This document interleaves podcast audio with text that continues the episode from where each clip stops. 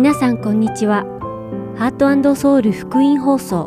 8月17日の日本語放送をお聞きいただいています。今日は聖書をもっと知りたい、講道書簡を読む、そして神様のご性質をお届けします。では、聖書をもっと知りたいをお聞きください。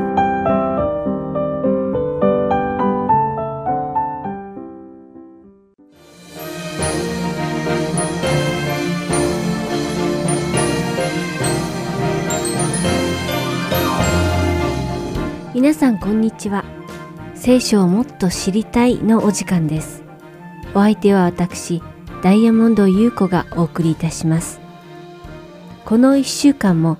神様の子供として過ごすことができたでしょうか。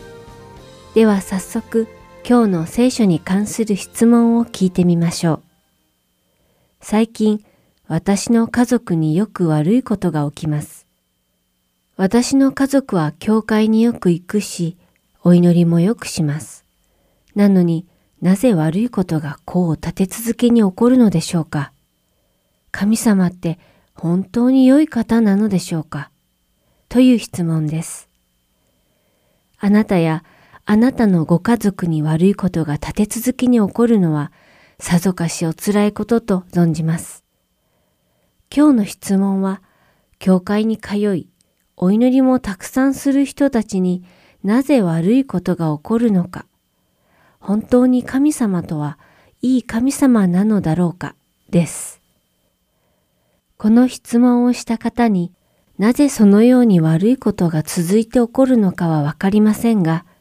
すべてのことが解放に向かい、この方やそのご家族に早く平安が訪れるようにお祈りいたします。正直言って、今日の質問はともすると神様を誤解してしまいかねない質問なのです。実際、今日の質問をされた方は、神様は本当に良いお方なのだろうか、と神様を疑っていらっしゃいます。ですから、今日の質問とその答えはとても重要です。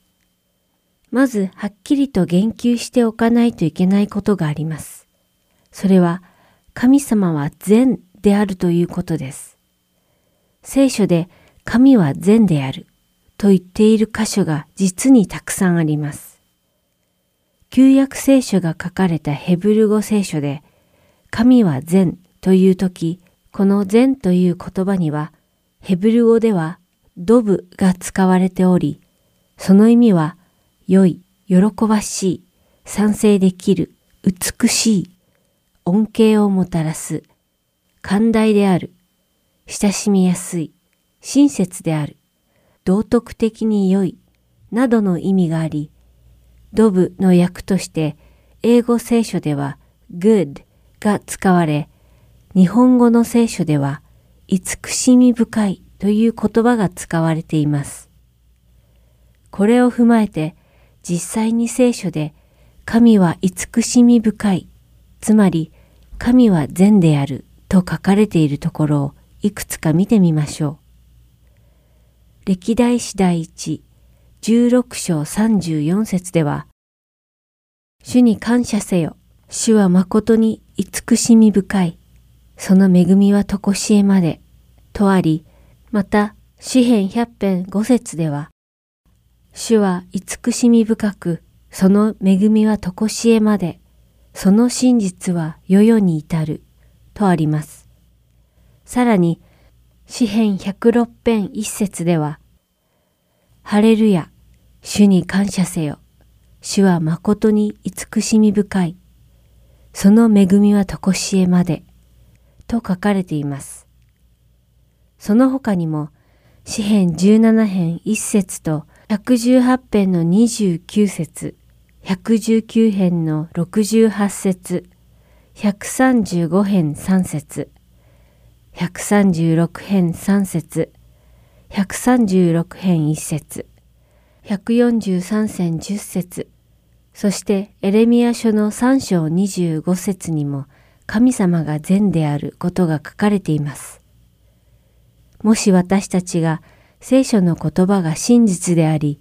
嘘ではないと信じるなら、私たちは神様が善であることを疑わずに信じられるはずです。また、聖書にはあらゆるところで神様は信頼できるお方であることが述べられています。つまり、聖書に書かれている神様についてのすべての御言葉は信頼できるということです。というわけで、私たちは今日のような質問に答えるためには、神様が善であられることと、神様の御言葉が良いものであることを信じた上で答えなければなりません。では、神様が良いお方であるのならば、なぜ神様の子供である私たちに悪いことが起こるのをなぜ防いでくださらないのでしょうか。神様は悪いことが起こることを防ぐ能力をお持ちでないのでしょうか。それとも神様はお忙しいから私たちのことを忘れてしまったのでしょうか。あるいは神様はすでに私たちを救ってくださったので、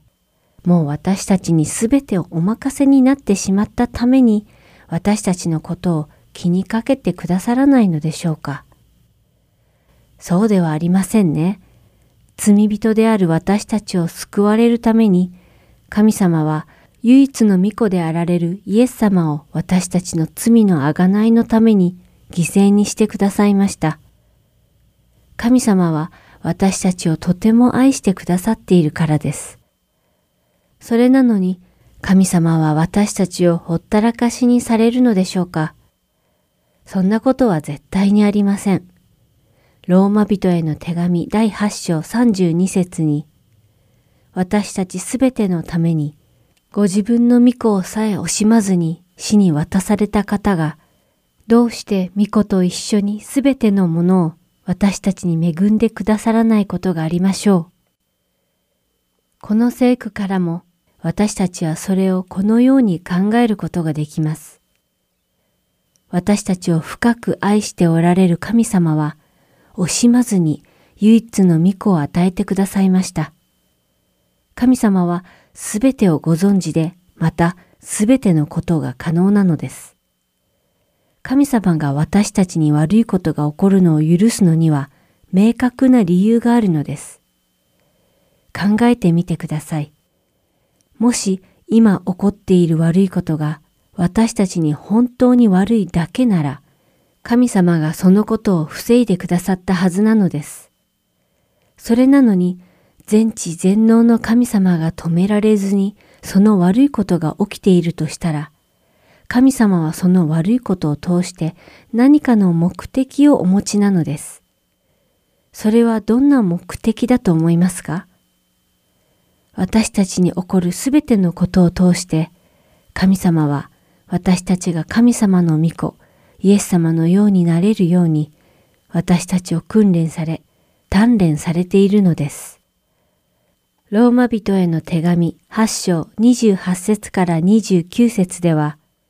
神を愛する人々、すなわち神のご計画に従って召された人々のためには、神がすべてのことを働かせて益としてくださることを私たちは知っています。なぜなら、神はあらかじめ知っておられる人々を、御子の形と同じ姿にあらかじめ定められたからです。それは、御子が多くの兄弟たちの中で長子となられるためです。と書かれています。ここまでの説明、ご理解いただけたでしょうか。神様は良い方で、信頼できる方で、そして決して変わらないお方なのです。神様は私たちを救うために、神様の一人子であられるイエス様を与えてくださいました。神様は私たちに起こるすべてのことを通して、私たちが神様の御子、イエス様のようになることを望んでおられるのです。この真理を理解し、信じるならば、たとえ悪いと感じる出来事が起こったとしても、それは究極のところ、悪いことではないと思うことができるのではないでしょうか。ここで、実の兄弟に殺されそうになった挙句、エジプトで高官になったヨセフについて考えてみてください。エジプトで高官になるという神様のご計画が成就されるために、ヨセフは実の兄弟たちに疎まれ、半殺しにされ、エジプトに奴隷として売られ、偽証のためにしてもいない罪のために、エジプトで投獄までされてしまいました。人間的な視点から見ると、かなりひどく悲しいことがヨセフの身には起こり続けていました。神を恐れ、信仰の強いヨセフでしたが、数々のひどい出来事は、これから起こる神様の素晴らしいご計画が遂行されるために、ヨセフに必要な鍛錬だったのです。そのようにして、神様は私たちを愛し、鍛錬されているのです。また、イエス様を信じる者に、本当の意味で悪いことなど起きません。私たちに起きるすべてのことが、神様の目からすると、私たちをイエス様に近づける訓練であり、それはつまり良いことへとつながるのです。厳しいこともあるかもしれません。しかし、究極的には良いことなのです。なぜなら、その終わりには神様の栄光が私たちを待っているからです。クリスチャンはその日を待ち望みながら耐えることができます。最後に、ローマ人への手紙第8章17節から18節をお読みします。もし子供であるなら、相続人でもあります。私たちがキリストと栄光を共に受けるために苦難を共にしているなら、私たちは神の相続人であり、キリストとの共同相続人であります。今の時のいろいろの苦しみは、将来私たちに掲示されようとしている栄光に比べれば、取るに足らないものと私は考えます。この1週間も皆様が、神様の子供として、キリストとの共同相続人として、苦難という試練の後に用意された素晴らしい栄光に目を向け、希望を持ってお過ごしできるようにお祈りいたします。それでは、今日の聖書をもっと知りたいはこれでおしまいです。また来週お会いしましょう。お相手はダイヤモンド優子でした。さようなら。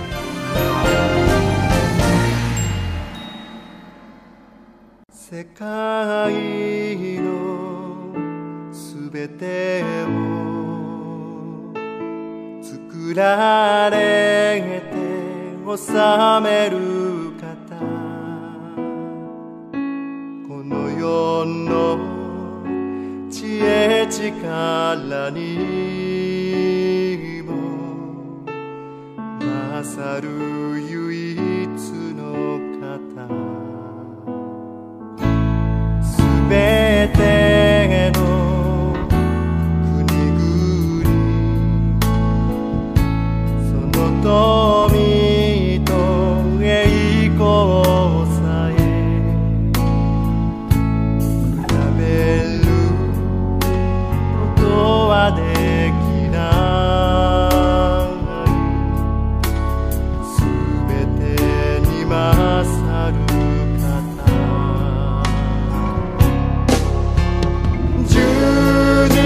で苦しまれ死なれたバラのように孤独で踏みつけられても私を愛してください。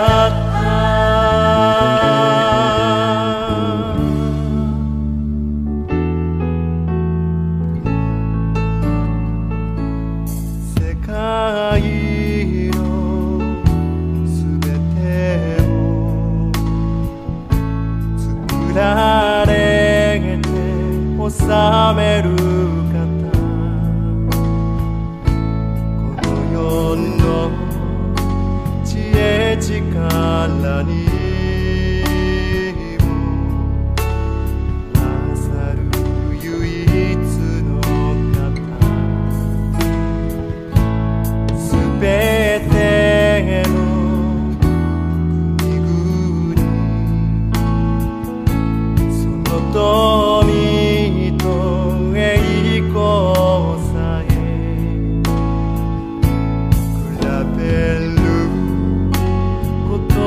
ができない全てに勝る方、十字架で苦しまれ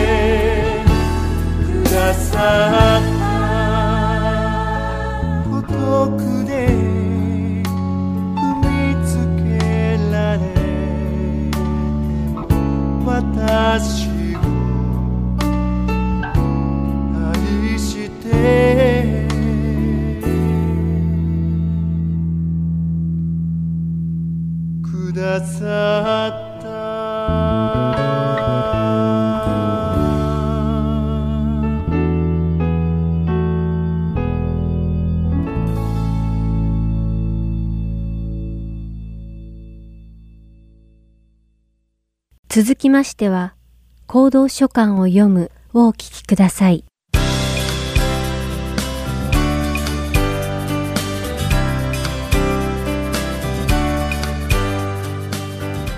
皆さんこんにちは。講道書簡を読むの時間です。お相手は横山勝です。さて、前回でローマ人への手紙を終え、今回からはエペソ人への手紙について見ていきましょう。このエペソという場所は、パウロが3回目の伝道旅行の間に約3年間も滞在した場所でした。以前、コリント人への手紙について学んでいたとき、パウロがこのエペソでコリント人への手紙第1と第2を書いたことをお話ししました。そして、聖書学者たちによれば、パウロはこのエペソ人への手紙をローマに来てから数年後に書いたのではないかと言われています。エペソという町は、小アジアの交通と商業の玄関口として発達した港湾都市でした。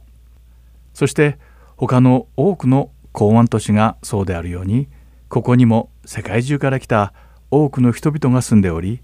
また多くの異教徒による偶像崇拝の中心にもなっていました。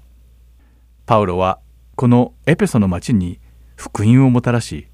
約3年間滞在し、そのうちの約2年半をツラノのクリスチャンたちを教えて過ごしました。パウロの教えによってキリスト教への改宗者たちはますます増え、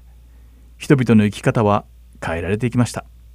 多くの人々がイエス様を彼らの救い主として受け入れ、弟子となり、イエス様の御心に従って生きるようになったのです。やがてパウロはエペソの町を去り、他のいくつかの都市で福音を説いた後、エルサレムに戻ります。その当時、エルサレムの教会は迫害を受け、問題を抱えていました。パウロのこの訪問の目的は、福音を述べ伝えている間に、彼が異邦人の町から集めた献金をエルサレムの教会に届けることでした。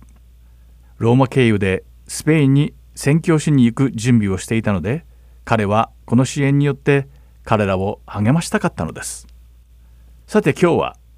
使徒の働きに焦点を当てて、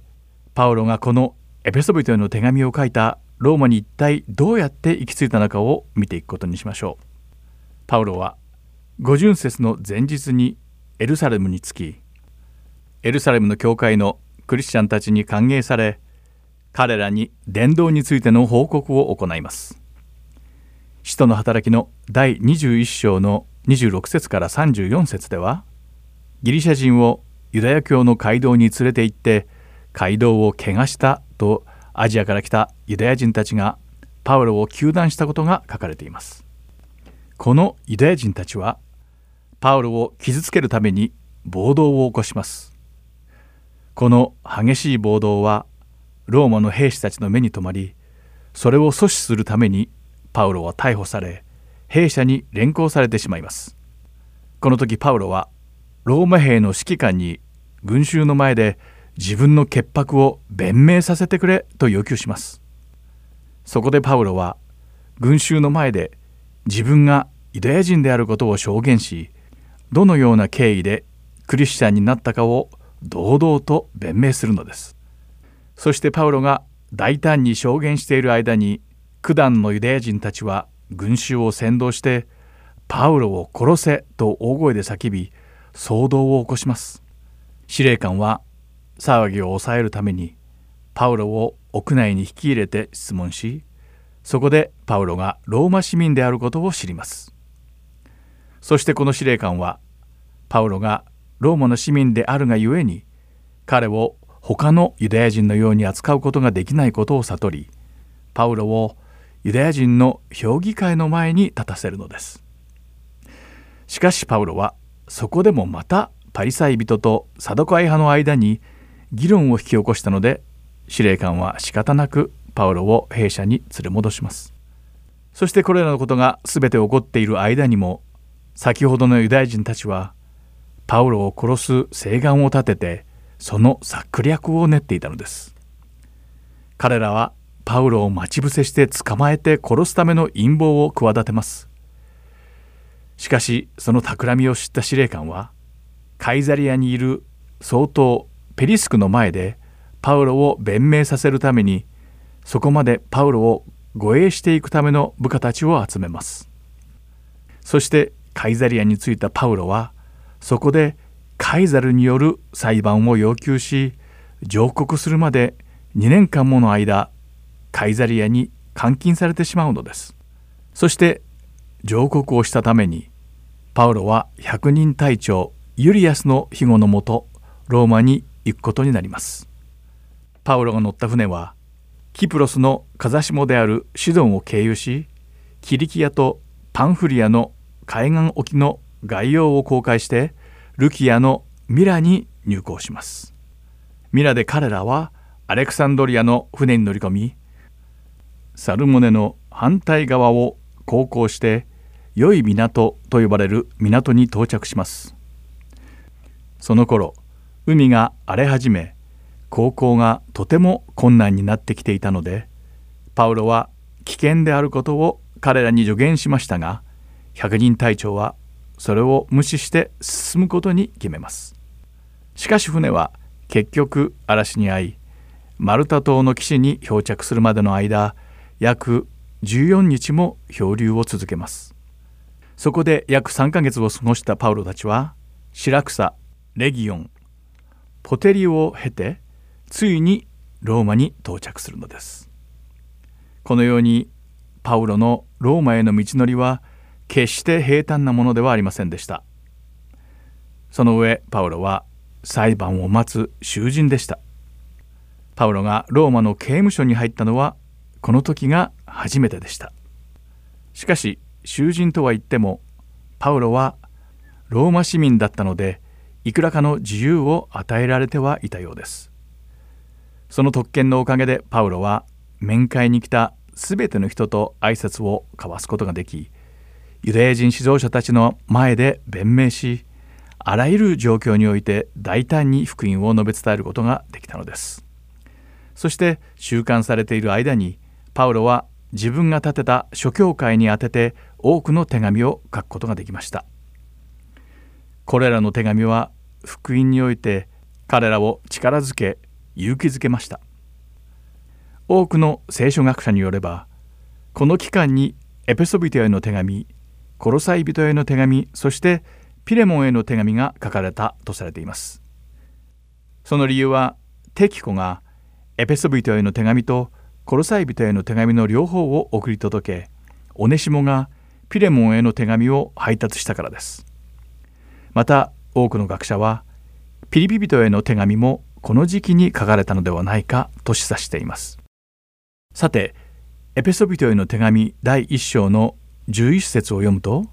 パウロが信仰に熱いと指定している人々がいることがわかります。これはエペソにはパウロの代わりに福音を述べ伝えることができた多くの忠実なクリスチャンたちがいたことを意味しています。そしてパウロが収監されている間も、信仰を強く保ち続けていた教会に宛てて手紙を送ります。この手紙の中でパウロは、彼らにパウロの釈放を祈るようには決して求めてはいません。その代わりに、パウロが大胆に福音の秘密を宣言できるように祈ってほしいと頼むのです。エペソ人への手紙第6章19節で、また私が口を開くとき、語るべき言葉が与えられ、福音の奥義を大胆に知らせることができるように、私のためにも祈ってください、とパウロを書いています。パウロがこのような祈りを願うことができたのは、自分の刑務所での苦しみに負けず、それにとらわれることがなかったからです。そしてパウロは信仰を持って福音を大胆に宣言する人々を通して、神様が福音を述べ伝え続けてくださることを確信していたのです。パウロがローマで投獄されている間、小アジアの諸教会は大きな困難に見舞われていました。クリスチャンたちは正統派ユダヤ教徒たちから割礼や食に関する戒律、そして宗教的な休日などを守れといった圧力をかけられていました。また、一部のクリスチャンたちはその地域独特の魔術的な風習のために悪霊の影響を受けてしまっていたのです。パウロは牢に入れられている間にもそういったことを覚えていて、彼らを励ますためにこのエペソ人への手紙を書いたのです。パウロはこの手紙を強い感情を込めた書き出しで始めています。それはパウロがこの手紙が書けることを神様に本当に感謝していたからです。パウロの熱い感情は、エペソ人への手紙第1章の3節から14節に顕著に表れています。ここで驚くのは、この12節にわたる長い文節は、実は新約聖書が書かれたギリシャ語の聖書では、一つの非常に長い文であるということです。この一文はとても長いので、息継ぎなしに一気に読むことはできません。しかし、この異様に長い文から、パウロの熱い心が、神様の救いの恵みと栄光による愛に満ちていることがよく伝わってきます。そしてまた、私たちが忘れてはいけないのは、パウロは牢獄にいる間もずっと喜んで神様を賛美していたということです。私たちはこのようなクリスチャンになりたいと願うべきなのです。皆さんの心が牢獄の中で賛美を忘れなかったパウロのように、神様の栄光による愛で満たされ、より深い信仰を得られるように祈っています。次回は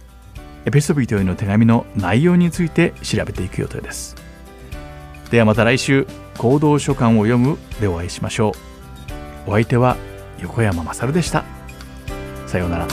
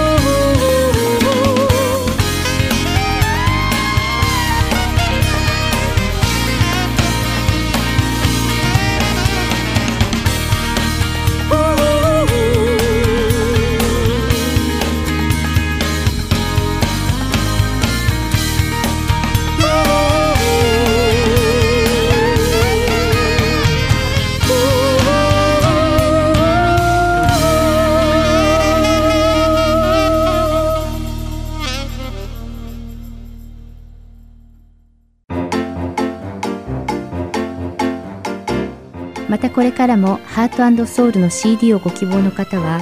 heartandsoul.org@gmail.com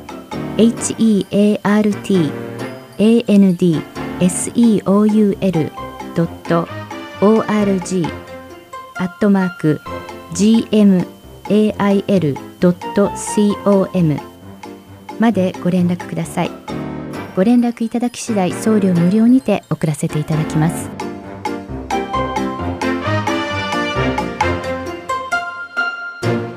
次は神様のご性質をお聞きください。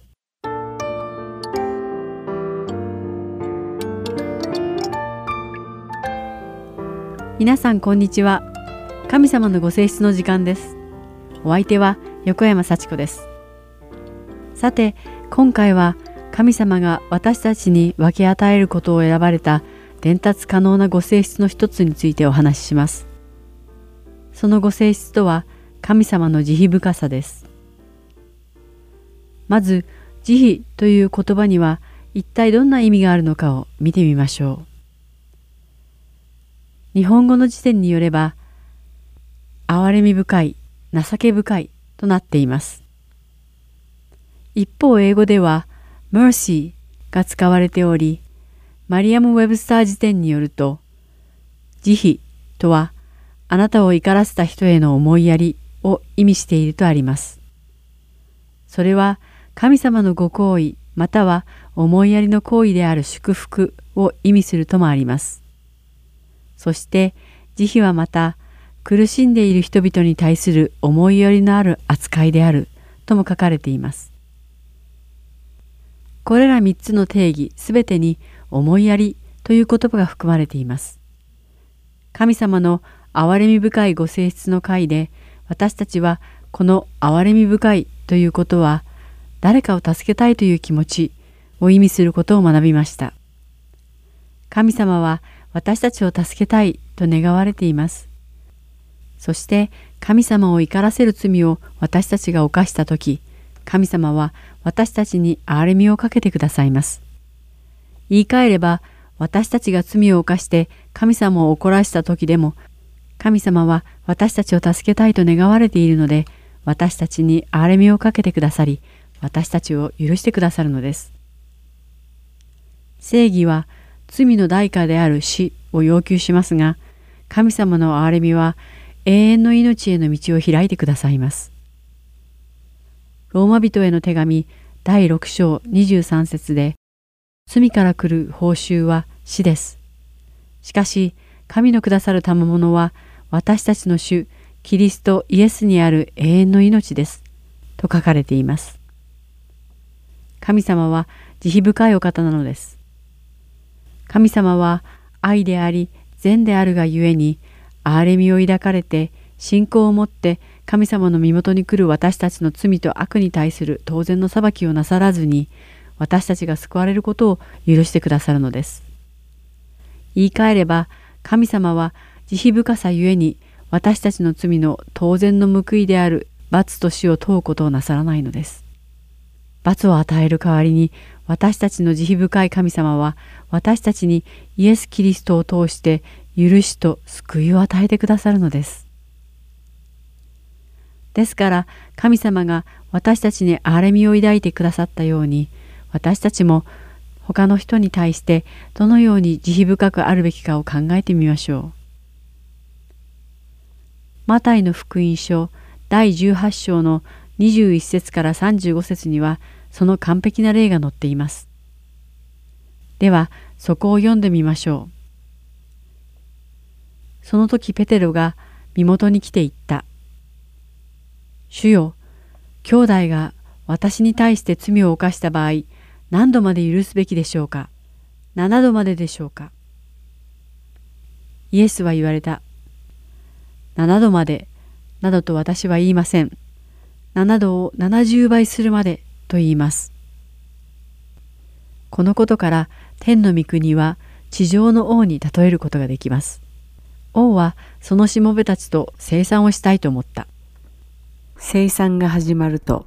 まず1万タラントの借りのあるしもべが王のところに連れてこられた。しかし彼は返済することができなかったので、その主人は彼に自分も妻子も持ち物全部を売って返済するように命じた。それでこのしもべは主人の前にひれ伏して、どうかご猶予ください。そうすれば全部お払いいたします。と言った。